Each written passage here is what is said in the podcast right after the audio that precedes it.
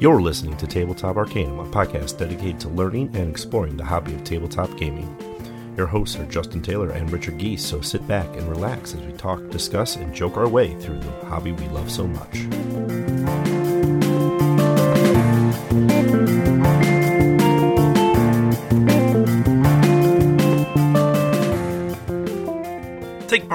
Most famous science fiction stories of all time. In Dune, you will take control of one of the four great factions House Atreides, House Harkonnen, the Fremen, and the Imperium, all vying for control of the most valuable resource in the universe, melange. A mysterious spice only found at great cost on the planet Dune. Ship your forces to Dune, harvest spice, seize control of the desert strongholds, and destroy your enemies. Who will control Dune? You decide. Welcome to Tabletop Arcanum, and this is Justin, and I am having a review here of Dune, the game of conquest and diplomacy, or I refer to as New Dune, as this is from Gale Force 9. It is put out at a 2 to 4 player count, 30 to 60 minute gameplay time, has an MSRP of $50. Now, this is the updated, streamlined version of Dune Classic, which was put out by Gale Force 9s a couple years ago, which was a dusted off version of the 40 year old uh, Dune game. If you are interested in the Dune Classic, we have a review based on that. And if you are interested in a comparison between New Dune and Dune Classic, we have an episode on that as well. So check those out if you're interested. This is going to be primarily New Dune only material. So let's dive into first looks. It has a small size box, it has the movie art from the new Legendary movie. So it's in line with a lot of what the Legendary game line is. So not only you have New Dune, but you also have Dune Imperium and Dune Betrayal out there as well. So there's a couple games based on this franchise that are hitting the market now. Being said, it does movie art and movie stills throughout the game as far as its cards go. And then its uh, component tray is nice and holds everything in its place. So let's take a look at what Dune Conquest and Diplomacy or New Dune does well. This is a modern area control game with some betrayal action going on and plays in that two to four player range. So, one of the things it does well is it keeps the factions relatively balanced uh, against each other and also in the sense of being able to play an area control game with only two players.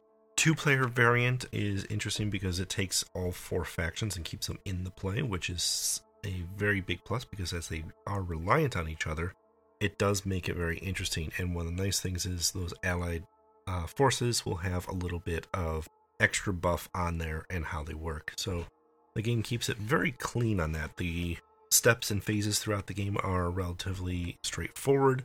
The rulebook itself is a very streamlined, lovely 15 pages. It takes a relatively high complex strategy game and boils it down into about as streamlined as you can get and also modernizes some of those are all things Dune Classic has going for it. One thing I will say with the opportunities is it kind of varies. For me, movie art doesn't necessarily jive with me as much with these licensed IP games. I would have liked to see a little bit more original art. Now, I do enjoy the cast of Dune, and I think a lot of the cast was done right and have images of the characters as I have envisioned them. I'm not completely turned away from it in that sense. I just would like to see, have seen original art opposed to movie art in this game. Component tray is good for storing everything, however, it is not good at keeping everything in its place uh, in transport in that regard. Now, one other thing I will say is the game board is on the dark side of things, so some of the lines and blur things can be a little bit trickier to identify depending on the room you're playing in, but otherwise, the components are, are good make and good quality. Battles and phases throughout the game can get a little fiddly. They are about as streamlined as they can get while still paying homage to the Dune Classic. However, some of it does not work very well in that sense, and the game does not play very well at a three player level. It does well at four, it does great at two um, because of those two player rules. I just don't think it's necessarily the best at a three player game. So, to optimize your experience, I would avoid three player games uh, in that sense. And typically, I would usually recommend against those in most games of this vein anyway, or at least those odd player counts. All in all, for $50, New Dune gives you a great experience and great thematic experience with the Dune franchise. It does a lot in the regards of a high strategy diplomacy style game and gives you the right amount of quant, uh, components and quality of components for that price tag.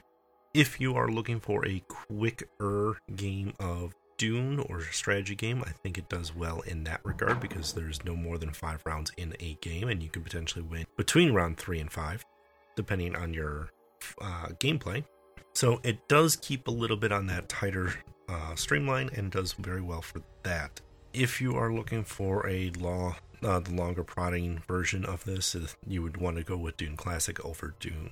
If you don't like games where you can get behind the curve and have a uphill battle the entire game, uh, Dune is not going to be a game for you in that sense. It is also a very competitive game and will definitely have that traitor mechanic in the sense of you use one of your battle leaders and then they have the traitor card and all of your plans go to dust at that point. So it's not a game for everybody in that sense. If you don't like the high competitive uh, war games, this is definitely one to stay away from because it doesn't do anything in that vein that would soften that blow for you. This has been Tabletop Arcanum's review of New Dune. I hope you enjoyed this episode. If you are interested in Dune Classic or the comparison of Dune Classic versus this one, we have those episodes available as well. Likewise, make sure to like, subscribe, follow on our social medias. That's Facebook, Instagram, Twitter, and YouTube. Get those notifications. Let yourself be alerted about the new content. And as always, thanks for listening and happy gaming.